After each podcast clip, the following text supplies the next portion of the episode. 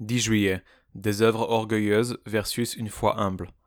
Beaucoup me diront ce jour-là, Seigneur, Seigneur, n'avons-nous pas prophétisé en ton nom? N'avons-nous pas chassé des démons en ton nom? N'avons-nous pas fait beaucoup de miracles en ton nom?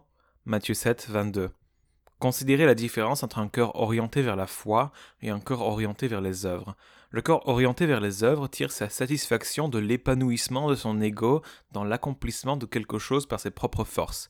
Il tentera d'escalader une paroi rocheuse verticale, d'assumer des responsabilités supplémentaires au travail, de risquer sa vie dans une zone de combat, d'agoniser lors d'un marathon ou de pratiquer le jeûne religieux pendant des semaines, le tout pour la satisfaction de relever un défi par la force de sa propre volonté et la résistance de son propre corps. Le cœur orienté vers les œuvres peut aussi aller dans une autre direction et exprimer son amour de l'indépendance, de l'autodirection et de l'accomplissement de soi en se rebellant contre la courtoisie, la décence et la morale.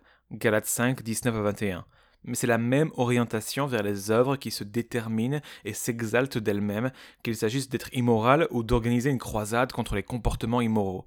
Le dénominateur commun est l'autodirection, l'autonomie et l'auto-exaltation. Dans tout cela, la satisfaction fondamentale de l'orientation vers les œuvres est la satisfaction d'être un soi affirmé, autonome et si possible triomphant.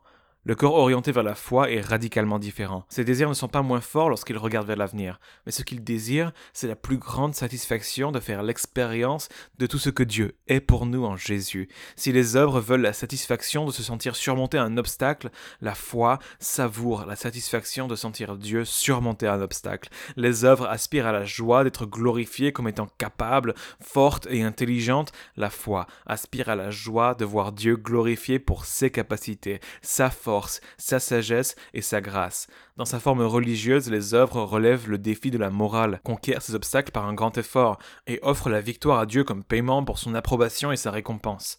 La foi, elle aussi, accepte le défi de la morale, mais seulement comme une occasion de devenir l'instrument de la puissance de Dieu. Et quand la victoire vient, la foi se réjouit que toute la gloire et les louanges appartiennent à Dieu.